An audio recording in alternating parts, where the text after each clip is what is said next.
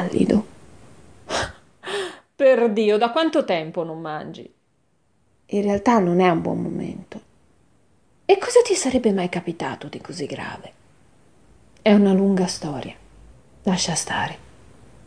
Caro Jasper, non ho fretta io. Ho tutto il tempo che vuoi, esclamò sedendosi accanto all'uomo.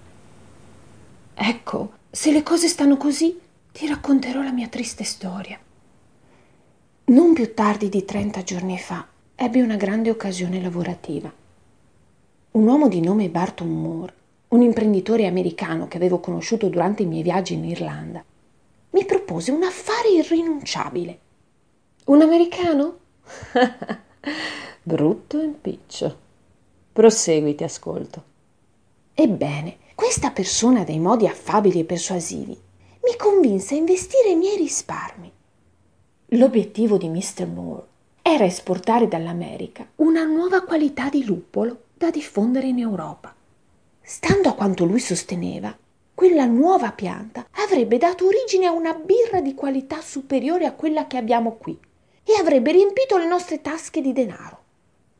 Io ne fui entusiasta e non solo investii i miei averi, ma dopo aver informato tutti i birrifici della zona, chiesi pure dei soldi alle principali locande di Londra.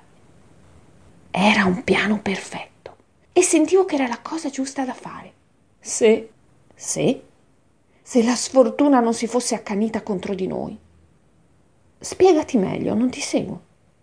Una piccola larva, un'innocua larva messicana di cui ignoravo la voracità, era riuscita a raggiungere le nostre piante e a distruggere tutto il nostro raccolto e le nostre fortune. Pregai Mr. Moore di non desistere ma i miliardari, ho imparato a mie spese, sono impulsivi. Oggi sì e domani no.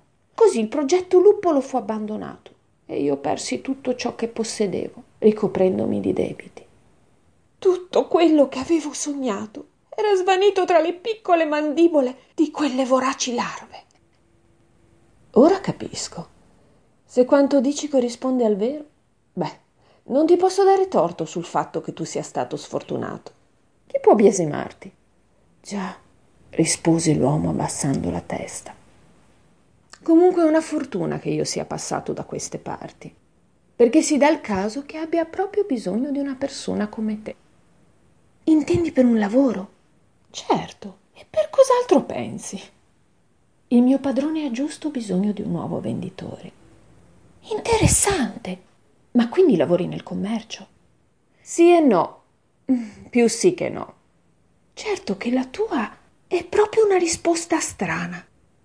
Se vuoi un lavoro in questi tempi difficili, sappi che l'hai trovato. Di questo mi compiaccio. Ma di cosa si tratterebbe, per Dio? chiese il signor Gale. Calma, calma, Jasper. Ogni cosa a suo tempo.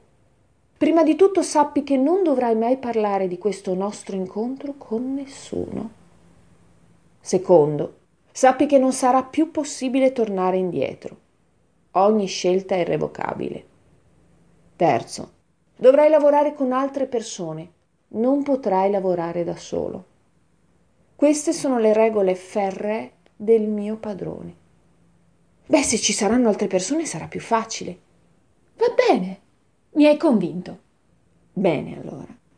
Presentati domani alla taverna The Good Fish, alle prime luci dell'alba e avrai tutte le informazioni che desideri. Certo, rispose Jasper. Poi una folata di vento fece chiudere gli occhi all'uomo e al suo risveglio ogni cosa e lo stesso Edwin Turner erano svaniti. Jasper Gallen allora non poté che alzarsi e dirigersi verso casa. La piccola venditrice di libri Strofa seconda. Christine. Il povero Jasper Gallen non era riuscito a chiudere occhio per tutta la notte. L'incontro con Edwin Turner lo aveva reso talmente euforico da privarlo del meritato riposo. Per la seconda volta fortuna aveva bussato alla sua porta e con tutta probabilità questa era l'ultima.